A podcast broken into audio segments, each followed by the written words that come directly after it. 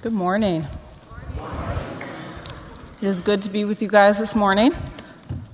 I got, when I came last night, I got several welcome homes, and it felt uh, amazing being with the service last evening.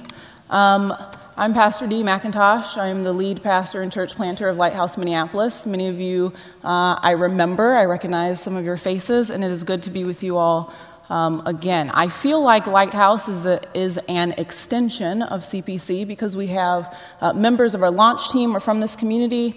We have received emails, phone calls, letters in the mail. People still send letters in the mail. Um, from uh, members of this community encouraging us on the journey as we attempt to build a new faith community, which is incredibly difficult. The one thing um, that I didn't realize when I was here is when you're an associate pastor, nothing is ever your fault. It's always John's fault, right? so if I mess up, if I make a mistake, no one ever said anything to me about it. They would go to John, right? Uh, when you become a lead pastor, everything becomes your fault. So whatever mistake happens, whether it's really your fault or not, you're the one that receives the email. So, John, if you, I don't know if this can, I don't even know if this is possible, but if you ever want to be like a bishop or like a presiding, like, lead pastor over Lighthouse, we would welcome you. Uh, I will demote myself to be the associate pastor slash church planter, and you can receive all of those emails. That would be, that would be fantastic. oh man. Okay. Uh, so this morning, um, I was asked to come and to talk about time. How do we spend our time? What ways can we spend our time differently in 2017 than maybe we did in 2017, 2016? What I want to do is I want to make a case for the Sabbath and why I believe that we should begin to incorporate Sabbath rest into our lives uh, if we have, if we don't already. Uh, what I want to do is I want to look at the Apostle Paul's life, though, as a reason uh, for why I think we need to partake in the Sabbath. You guys with me? Okay, you guys remember me, right? Okay. Just checking, because you know I like the feedback. Okay. So at Lighthouse, we have this time, this community time, where we ask a question to set up the sermon. And so last Sunday, we asked the question if you were stranded on a tropical island and you had to pick one person from the Bible, who would you choose? Now, I'm not going to actually make you guys discuss with your partner, but I want you to think about this. You were stranded on a tropical island, tropical because we're still in wintertime, even though it doesn't seem like it. Uh, who would you choose? One person from the Bible. How many of you would choose Jesus? Show of hands you're all disqualified. That's like the easiest answer, right? We asked this question at Lighthouse, and someone said Lazarus. Now, I'm still trying to figure out why you would choose Lazarus uh, to hang out with, but maybe. Um, someone else said that they would choose Enoch because Enoch um, is one of the two people in the Bible that doesn't die. Uh, that would be my husband Cecil. He said he wanted to hang out with Enoch to figure out how did you do this thing where you were so good that God said, you know what, just come hang out with me. Um, who else did people pick? Some people picked Peter, uh, other people picked Elijah, somebody picked James. That person was from this community. Just going to throw that out there. Um, and so then I answered the question and said, okay, I'm going to go through this. So this is what ha- this is kind of how my mind went. Um, I started off by picking who I would not choose. Uh, so I decided I can't go with the prophet Jeremiah because Jeremiah was known as the weeping prophet. There's nothing worse than being stranded on an island with someone that cries, okay? Uh, I decided not to go with Peter, and the reason I decided not to go with Peter is because I figured Peter's a little bit too passionate. I might make him angry and he'll chop off my ear. That's just not helpful either. And then I thought, okay, well, let's go with James, but James, that whole faith without works is dead thing. He might work me half to death, and we're on a tropical island trying to get a little bit of a vacation. Can't choose him either. And then I thought, well, Adam and Eve would be cool because they're like the first people. And then I thought, no, they're going to get me in trouble because they're going to eat all of the wrong fruit on the island. So then I thought my first choice would be Moses. There's something about a guy who can part the Red Sea that just seems very helpful when you're stranded on an island. I figured all I have to get him to do is put that staff on that water and I can just walk on home, right? Uh, but then I thought, no, Moses actually had anger issues, so that probably wouldn't help either. So then I thought, let me choose the person that's most like my husband, right? I'm married to my husband because he brings me a great amount of balance. This is case in point true. This is who Cecil is. I told Cecil when we were pregnant with our first son, I said, Oh my gosh, Cecil, we're pregnant, we're having a baby. And Cecil's reaction was, I'm very excited. That was it. That's all I got. So then I figured if I'm going to get stranded on an island, at least let me be on an island with someone that's calm in every situation. My husband is calm in every situation. So then I decided I would go with the Apostle Paul. Because the Apostle Paul, if I see anything in the New Testament, was calm in every situation, right? The Apostle Paul was the guy that said, In all things I am content. This is what he says in Philippians. In all things I have learned to be content. Essentially, what Paul is saying is that when I was poor, I was content. When I was rich, I was content. When I was in prison, I was content. And when I was free, I was content. That's contentment. You're content in prison? I, uh, come on, right? The Apostle Paul was the guy that was persecuted. He was stoned at Lystra, the Bible tells us in the book of Acts, stoned and left for dead. He was shipwrecked, persecuted, imprisoned. And this is the same guy that while he was in prison, he wrote a letter to Timothy telling Timothy, I thank God for you daily. Really? Paul, you're in prison. Do we have any idea what prison was like back then? I, I, can't believe it was very sanitary. And yet, Paul is in every situation that we see over and over and over again. Paul is praying for the people of God, he's encouraged by their faith, and he's calm in all of these situations. So, for me, Paul would be the first choice on being stranded in a desert island. Paul in 2 Corinthians says that though I was per, we are persecuted, we are not forsaken, struck down, not destroyed, always carrying in the body the death of Jesus. And then he continues and says, So we do not lose heart. Because though our outer man is perishing, our inner man is flourishing. I don't know about you, but there's something about, I, I don't know. I just would think that I would complain at some point. And yet, every letter that we see that Paul writes, he is calm, he is cool, and he is thanking God and centering his life on who God is. Paul can take an immense amount of pressure.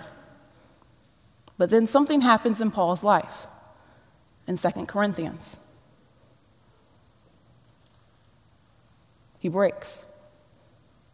He has a moment where, of all the stress, all the anxiety, all of the worry, all of the pressure that Paul can take, that we see him taking in the book of Acts, there comes a point in 2 Corinthians where he has finally had enough. Let me give you the background before I give you the scripture. Paul is supposed to visit the church of Corinth. And he tells them, My intention is on my way to Macedonia, I was going to stop and visit with you. And then on my way back home from Macedonia, I was going to stop and visit you again. But he says, I cannot come and visit you because if I would come and visit you, I would harm you. Why was Paul saying this? Well, this brings us to our scripture this morning, 2 Corinthians chapter 1, verses 8 through 11. Paul says, We do not want you to be unaware, brothers and sisters, of the affliction that we experienced in Asia. For we were so utterly, unbearably crushed that we despaired of life itself. The King James Version says, I was pressed beyond measure. Indeed, we felt that we had received the sentence of death so that we would not rely on ourselves, but on God who raises the dead. And then he continues on to verse 11. He says, As you also join in helping us by your prayers, so that many will give thanks on our behalf for blessing granted us through the prayers of many. Apostle, Apostle Paul says, I was pressed beyond measure. I despaired unto life. And he's still thanking people for praying for him. There's nothing more important to the Apostle Paul than keeping his word. He says this uh, in 2 Corinthians 15 through 23. He explains to the people that there is nothing more important to me than me keeping my word, but I am devastated that I can't come and visit you, essentially, paraphrase, because I broke. What I want to talk about this morning is the fact that I believe every individual in this room has a PSI rating pounds per square inch. You have a unit of measure of pressure and stress that you can handle, right? I'm going to give an example here. I'm going to pull a rich pheno in this moment, okay? Let's hope this doesn't explode. Apostle Paul's life, all of our lives, are like this bottle of Coke. And each of us has an amount of stress that we can handle. You guys following me? Okay. Life does this to us constantly relationships, money, Conversations of what's happening in our nation constantly just continues to build and build. And then there are those moments of surprises where someone then throws a Mentos. Not gonna do it. A Mentos into the Coke. What happens when you throw that Mentos in? It explodes. This is what happens to Paul. Paul's shipwrecked. He's in prison. He's persecuted. He has to live through being separated from his beloved Barnabas because Barnabas chooses John Mark over Paul. Shaking, shaking, shaking. And then Asia comes, and there goes that Mentos, and he breaks. We all have a PSI rating. Just like the tires in our car have a PSI rating, footballs have a PSI rating, basketballs have a PSI rating. And I asked some doctors now, okay, I am not a medical professional at all, uh, but your blood vessels, your arteries, have an amount of pressure they can take, right? Doctors in the room, nod if you're agreeing with me here. I think that this is correct. I think that this is accurate. Your blood artery, your arteries have an amount of pressure they can take. What happens if you have too much pressure in your arteries? You have what? High blood pressure. This is our lives. this reminds me of those drug commercials growing up, you know, and they're like, this is your life on drugs. Like, okay, sorry. I had to. I just, I had to, okay? Now, the reality is we have no idea what happens to Paul in Asia. The Bible doesn't tell us, but we do know that he breaks. We see this happen over and over and over again in the Bible. In the book of Numbers, we have, the, we have Moses crying out to God saying, I would rather be dead than have to continue to carry the burden of these people. Numbers tells us 600,000 men on foot. And Moses, that Moses is carrying, that Moses is leading. He says, I would have rather been dead. We see this with Jesus, do we not? Our Savior, we see him have a breaking moment. Do you realize that when we do the words of institution, we say on the night of his betrayal, Jesus essentially throws a party? And he sits around a room and he gives bread and he gives wine with people around the table he knows one will betray him. And by the end of what happens on the cross, most of them will not be there. And yet he says he sits with them around the table. The pressure is adding up. It's adding up. But it's not until we get to the Garden of Gethsemane that we actually see Jesus break and he begins to cry tears of blood and he says, If you would take this from me. Now he's faithful, he continues, but that pressure adds up. We see this with the prophet Elijah. This man prays and it stops raining. Now, I just wish I could have the ability to pray and it stops snowing. That would be, I'd be the most popular person in the world. Okay, right? He prays, it stops praying, he prays again, and it, and it rains. God uses him to slew false prophets. And then Queen Jezebel sends word that she wants him dead, and what happens? He breaks. He takes off. The pressure is too much. We each have a PSI rating. We have an amount of pressure that we can take. And life, just because of the way that life is, it adds the pressure. Can you show me, show, pull up this slide? I did a, a, a, my own kind of uh, assessment of the things that add pressure to our lives. And my assessment was that responsibilities add pressure, begins to shake that bottle, okay? the outside world, relationships, self inflicted pressures. Uh, self inflicted pressures would be like procrastination.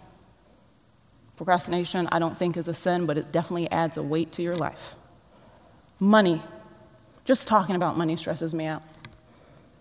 Poor diet and health adds pressure to our lives.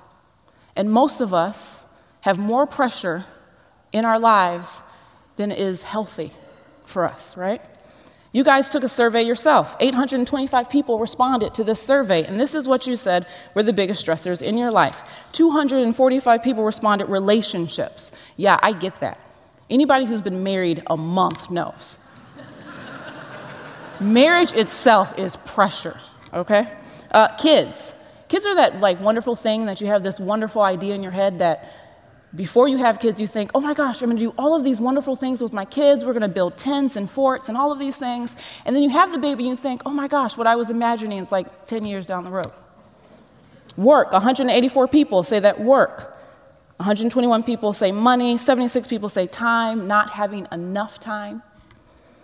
49 people responded health, 34 people responded responsibilities and expectations, 32 people responded worry and fear, 21 the future, 15 the political state of our country, and 4 people said they're not stressed at all. I have made it my goal to find out who these 4 people are.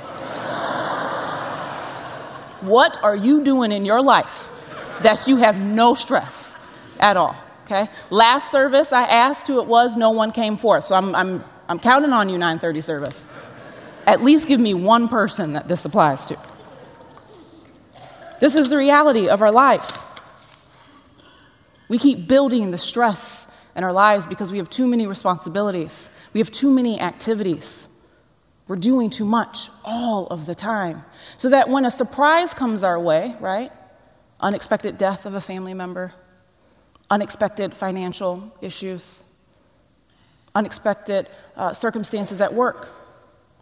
That surprise is like that Mentos dropping in the bottle and then it explodes and it breaks. This morning, I want to advocate for the Sabbath because the Sabbath rest is meant to serve as self care for the people of God. It is a way to provide healing and wholeness in your life. If we're going to talk about time and how we will utilize our time differently in 2017, I would say that it is time to begin taking the Sabbath. The Sabbath is the word is defined as rest, to cease.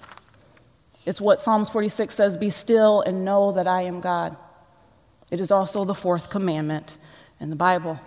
Exodus 28 11 says, Remember the Sabbath day and keep it holy. Six days you shall labor and do all of your work, but on the seventh day is the Sabbath to the Lord your God. You shall not do any work. You, your son, your daughter, your male and female slave, your livestock. I'm still trying to figure out how livestock takes Sabbaths. Uh, and the alien residents in your towns. For in six days the Lord made the heaven and the earth and the sea and all uh, that is in them, but rested on the seventh day. Therefore, the Lord blessed the Sabbath, the Sabbath day and consecrated it. Jesus in Mark 2 says that we were not created for the Sabbath, but the Sabbath was created for us. Have you ever read the New Testament and thought how uh, ironic it is that Jesus gets in trouble because he's healing people on the Sabbath? It's not coincidental. It's because the Sabbath is actually meant for healing. The Sabbath is meant to release the pressure on our lives, yes? Let me give you an example of what the Sabbath is meant to do. Let's see if this works. Everyone's like, step back. Okay, let's see if this works. I don't know if I can get this to go. This is what the Sabbath is meant to do. So you have all this pressure in your life building up. Let's see if this works. The Sabbath is meant to release. You hear that sound? That's what the Sabbath is meant to do in your life. Release the pressure. Release the pressure. Release the pressure it's building. Release the pressure in your life.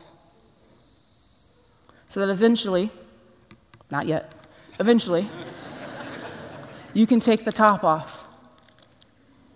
And now you can actually go about your day without having too much stress and anxiety because you actually observed the Sabbath. See that? See how all that pressure just went all the way back down? It's a pressure release valve. You guys took another survey in which you discussed what it is. You answered the question if you have a whole free day to yourself, how would you spend it? Now, let me tell you about a phenomenon that, that exists in American culture, okay? Um, we have a tendency to answer questions based upon who we want to become, not based upon reality. Okay? Perfect example of this is the newlywed game. Okay, you guys follow me here? So the newlywed game is when couples, newlywed, newly married couples, compete to see which spouse understands their spouse better than the rest of the group. Okay. Uh, I never forget watching this episode. This was actually probably like a month ago, um, and there was three couples competing. And the question was, the, hus- the question was asked to the husbands, "How adventurous is your wife?" All of the husbands, all three answered between five and one, one being the lowest, ten being the most adventurous. When the same question was asked to the wives, every single wife rated herself 8 to 10. The wives were rating it based upon how adventurous they want to be. The husbands were rating it based on how adventurous they actually are. Okay? Let's talk about what you guys said you would do if you had a whole free day. Okay? Just gonna throw that out there. Okay, so this is what the stats say. Out of 824 people that responded, 317 of you said you would spend the whole day reading. 275 said that you would spend the day spending time with friends and family. 230 said that you would exercise of some kind. 187 said that you would spend errand time doing errands, cleaning and chores. 177 said that you would sleep. 115 said that you would eat. 77 people said that you would watch TV. Reality versus who you want to be, right? This is the whole purpose of Netflix, it's to binge on TV. And only two people said that you would go on Facebook. Just gonna throw that out there. The reality is, is that it may not actually be realistic for you to take an entire day for the Sabbath, right? That's not realistic for a lot of us. For some of you, it is. But for others, it may not be. So, what I want to advocate for is the idea of Sabbath moments. How can you incorporate Sabbath moments into your life in 2017 and then begin to build, steadily build, to where you can actually take an entire day and dedicate it to God as a Sabbath? So, let me give you examples of some Sabbath moments. I find it odd. Uh, there was a stat, let me just put it this way. There was a statistic that just came out that said that an average American uh, would actually complete reading 200 books in the time they spend on social media. 200 books in a year, beginning it and the time that's spent on social media. Okay? This is for the young people in the room. Just gonna throw that stat out there. You know how teenagers say, I never have enough time to do the work. Uh, 200 books in a year. I mean, you have enough time. Most of us, I'm a millennial, so I'll talk to the millennials in the room, uh, are on our phones before we even brush our teeth in the morning. I can't think of anything more important to do first thing in the morning than brush my teeth. But how many of us are checking our phones? Checking to see what the workday would be like, checking to see what time you have to actually get out of the house to get a meeting. What would it look like if you converted that time that you spend on your phone first thing in the morning? What would it look like if you actually spent that time as a Sabbath moment? Centering yourself on God, observing who God is, remembering what He has done in your life, and then beginning your day. What would it look like if you spent the Sabbath in your car? Before you actually step out of your car to enter into work, what it, would it look like if you took a Sabbath moment, five minutes in your car? It's simple. Because all of us can't take a full day. What would it mean if you began to incorporate Sabbath moments throughout your day at lunchtime? What would it mean if 30 minutes before you went to bed, you actually centered yourself on God's Word as opposed to watching TV, catching that last bit of news? Before you read the newspaper, what would it mean to actually spend the time with God? I have this really cool app on my phone. It's called the Centering Prayer app. And essentially, what it does is you read a scripture, you center yourself for a couple of minutes in silence, you close out in scripture, and then that's it. Sabbath moment. Rest. If you can pull up my last slide, I want to cover this. Walter Brueggemann, who is probably one of my favorite Old Testament guys, says that the Sabbath serves as testimony and as resistance. It is testimony to our particular identity as followers of Christ. That if we are people who take the Sabbath, we exemplify to the world that there is another way. The Sabbath is a spiritual discipline, Walter Brueggemann contends in his book, The Sabbath as Resistance. He says it's as, just as important as reading your Bible and as praying. But he also says that the Sabbath provides healing because it serves as resistance against the pressures of life. It serves as resistance against the need to multitask or juggle. This is for the woman in the room. How many of us cook and clean, watch the kids all at the same time while watching TV, being on your phone, your iPad, and your computer? I do, every day right? The Sabbath is resistance against the need to multitask because the Sabbath means that you must be fully present in the moment that you are in. That there's nothing else but you and God. The Sabbath is also resistance against exclusivism because God extends the Sabbath beyond just the people of Israel. He extended the Sabbath to the immigrant. You see this again in Isaiah 56, where he extends the Sabbath to all of the people that are in the region. What it would it mean if your families took Sabbath together? The McIntosh family does this. We take Sabbath on Saturday morning with our kids. We have been doing our best uh, to prevent our kids from getting into the sports. This will be changing because our oldest son is now in traveling basketball. But we have been intentional about holding that Sabbath morning so that our entire family can take the Sabbath. This extended to my mother in law, who's Seventh day Adventist, and she takes the Sabbath. She actually became Seventh day Adventist as a result of the practice of us taking the Sabbath because of how important the Sabbath rest became in her life. We have extended this Sabbath now to our friends. We invite our friends over and say, This morning we're going to do a Sabbath rest together. Will you participate in it with us? What would it mean to expand this just beyond, beyond yourself as an individual, but to your entire families and beyond that?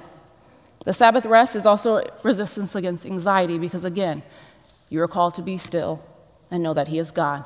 And lastly, Walter Brueggemann says that the Sabbath is resistance against spiritual immaturity because in your Sabbath rest, you are asking God to give you wisdom and discernment and to lead your life. Amen? So I am contending that in 2017, you begin to take Sabbath moments and my hope and prayer is that you be able to begin over time to extend this, where you are actually observing an entire day of spending that day not necessarily uh, running errands, not necessarily watching TV, and for the two people that spend their time on Facebook, not being on Facebook, but actually spending that time with God. Let's pray. Father God, I thank you so much for the opportunity to be here and to be with this community. Lord, I pray that in 2017 we would begin uh, to take Sabbath moments, take moments of rest. We have an amount of pressure and stress that we can tolerate, Lord, and for many of us, it continues to build in our life between work and responsibilities, Lord God. Those responsibilities bear on our shoulders and it becomes too heavy. Father God, be with us as we are in desperate need of you in these desperate times. Be, Lord God, for us all the things that we need. In Jesus Christ's name we pray. Amen.